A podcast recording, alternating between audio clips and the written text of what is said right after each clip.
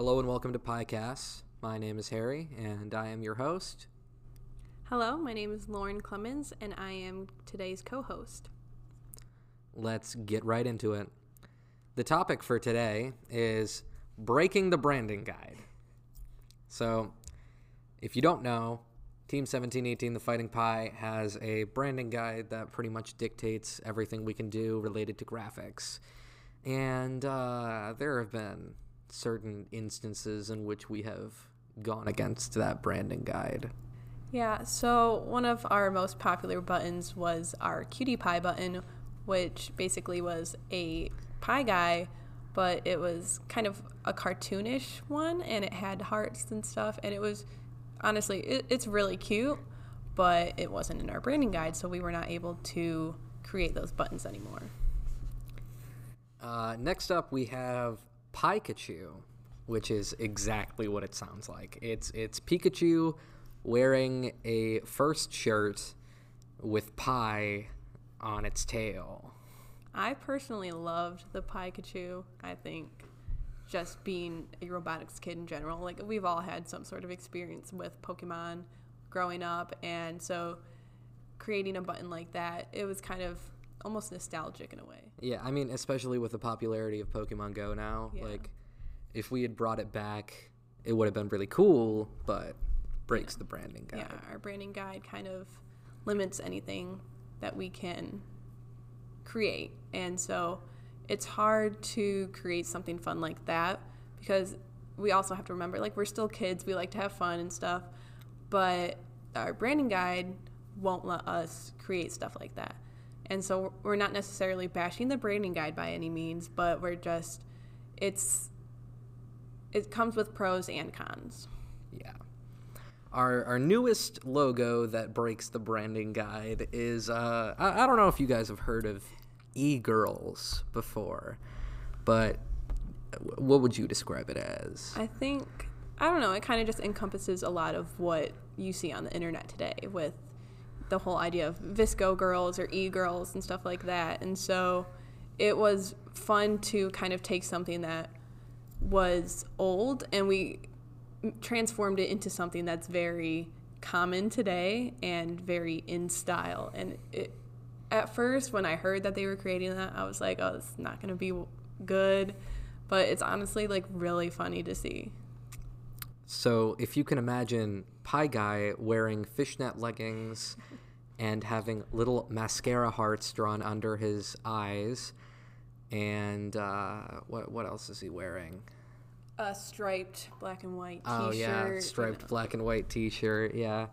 So e-girl Pie Guy is is very good, but also very bad. Yeah. So obviously that goes against our branding guide by a lot. Um, but it, it's unique, and I think that one of the biggest things with FIRST is exploring creativity and stuff. So seeing well, it was a freshman who helped design it, so seeing like the creativity kind of come from them, and they opened up a little bit and had some fun with our logo, that I think is one of the most important things. Yeah, the the experience you get out of making all these different things is by far significantly more important than the creation itself. You know, you you learn new things on your way to making and finalizing a product, and I think that's really important. Yeah, it kind of goes along with like the twenty-first century skills that we always talk about. You know, we always say that our students have experience with teamwork and public speaking, but with today's society, the biggest thing I think is exploring the creativity that a lot of people are sometimes too shy to showcase, or they're worried that they're going to break some sort of rules. You know, the rule here being the branding guide. But I don't think there should ever be any discouragement towards exploring new ways of creativity. Yeah. I mean, as long as the things we create aren't publicly available and representing our team, they're fine. And, you know, if they are, just making sure that they're appropriate by all means. You know, I don't think there's nothing, like, I as far as the e-girl pie guy goes, there's nothing inappropriate about it to where it, if some other team looked at it and they were like, oh, you know, don't talk to the Fighting Pie, but at the same time, you also wouldn't see it in a professional business. So I understand, like, the concern with exploring the depths of creativity, but, you know. There's a point where creativity becomes offensive, and we never want to reach that. But, you know, it's fun to explore new things. Yeah. All right, well, I think this is where we're going to end this podcast. Uh, we just wanted to, you know, have a have a quick discussion about some fun things that our team's done before. And I really hope you guys enjoyed this one. Uh, I think we'll have another one coming out today as well with our build supervisor.